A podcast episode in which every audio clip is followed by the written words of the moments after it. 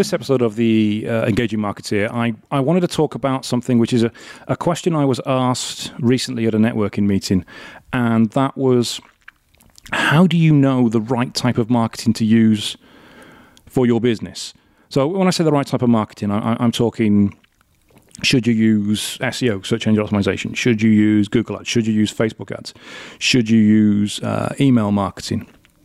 How do you know what's right for you? Because there's lots of different methods you could choose, and quite often people will go with the first one that they've heard of or the first one that they've read about, or in some cases, the first one that somebody else has tried to sell them as a service.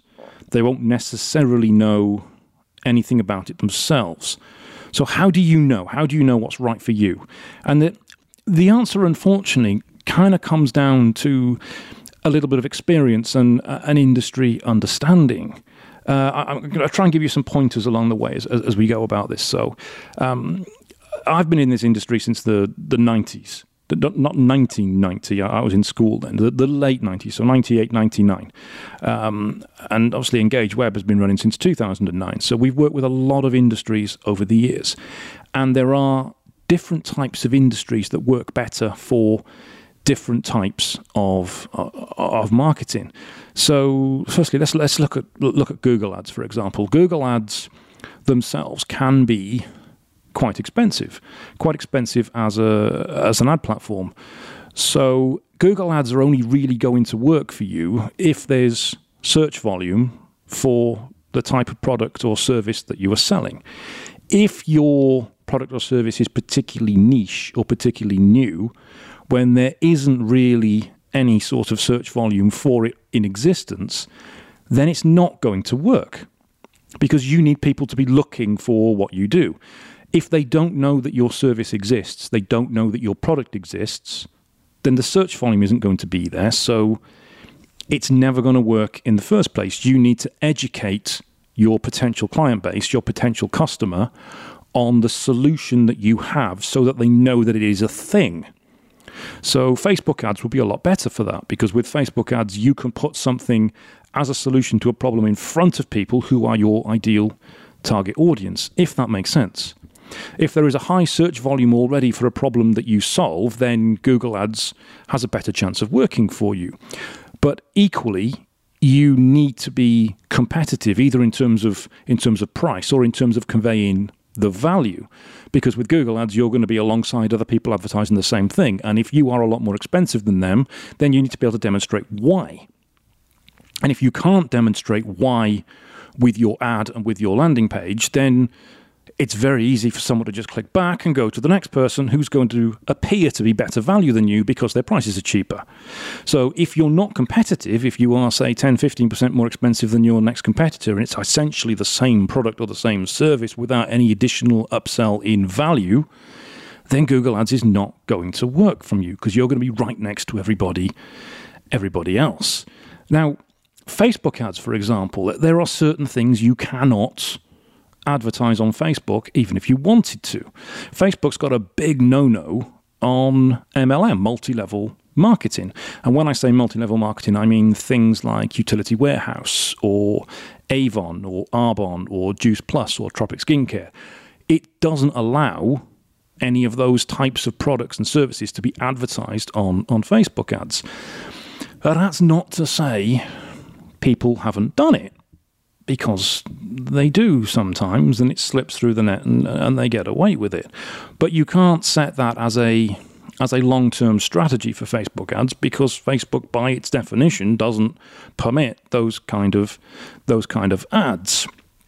Equally, if your product is for uh, of a sexual nature, uh, not uh, for health purposes, but for enjoyment purposes. So, for example, we've worked with uh, a sex toys retailer in the past. Very, very exciting. Very, very great content we had to write for that. Very eye opening in in more ways than one. I can assure you. Um, but that wouldn't work as as a Facebook ad because it's not permitted. So, if you look at some of the big big sex toy retailers, uh, like, like Lovehoney, for example, advertise on TV, don't advertise the products on Facebook because it's not permitted, or at least it wasn't at the time of recording this podcast. Who knows whether Zuckerberg will change his mind on a day to day basis and whether Facebook will change its mind on a day to day basis? It's entirely possible. Uh, but that doesn't work on Facebook. Um, whereas if your product, uh, let's say, is particularly dry, let's say your product is insurance or will writing, uh, they are more matter of fact products and tend to work better on Google Ads unless you can ply in ply into the the fear factor of will writing or the fear factor of insurance, in which case you can make that work as a Facebook ad. But you've got to be careful with a Facebook ad for something like that because one of Facebook's particular rules that you're not allowed to do is you're not allowed to imply that you know more information about the person than you should. So if you were to say to somebody, for example, are you underinsured? Then that might suspect that you know they're underinsured. Um, when how could you possibly know that? And Facebook's really funny about that, about using the word you to suggest you know more about somebody. So it's very difficult to get the wording right on a Facebook ad without falling foul of Facebook's of Facebook's rules. So there's lots of different things to think about with the type of service and the type of product that you're advertising and the type of advertising that you're going to do. Now, SEO, for example, search engine optimization, that works for pretty much any industry.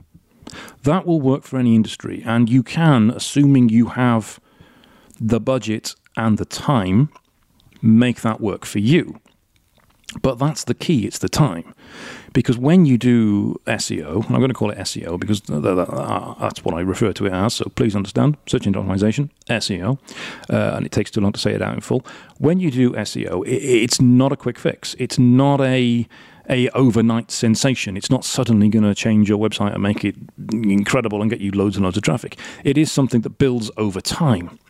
So if you are trying to get sales within the next two to three months, then SEO is not going to cut it for you. It's not going to work. If you're trying to get sales within the next six months, SEO probably isn't going to work for you. You need to use that as a as a long term strategy, as a strategy to build for the future. But boy, does it work if you build for the future. Boy, does it work. So some of our most successful clients, some of our most successful clients have been with us over 10 years over 10 years because, and this is something we've started talking about in presentations, SEO has something of a, a compound interest impact. So if you start to do it over the first six months, over the first year, over the first two years, it's getting little result, very little result. Whereas Facebook ads and Google ads can be instant but it starts to get stronger. Your website starts to get stronger, starts to get more impact, starts to get more links, starts to get better rankings for a variety of different terms across a variety of different sectors.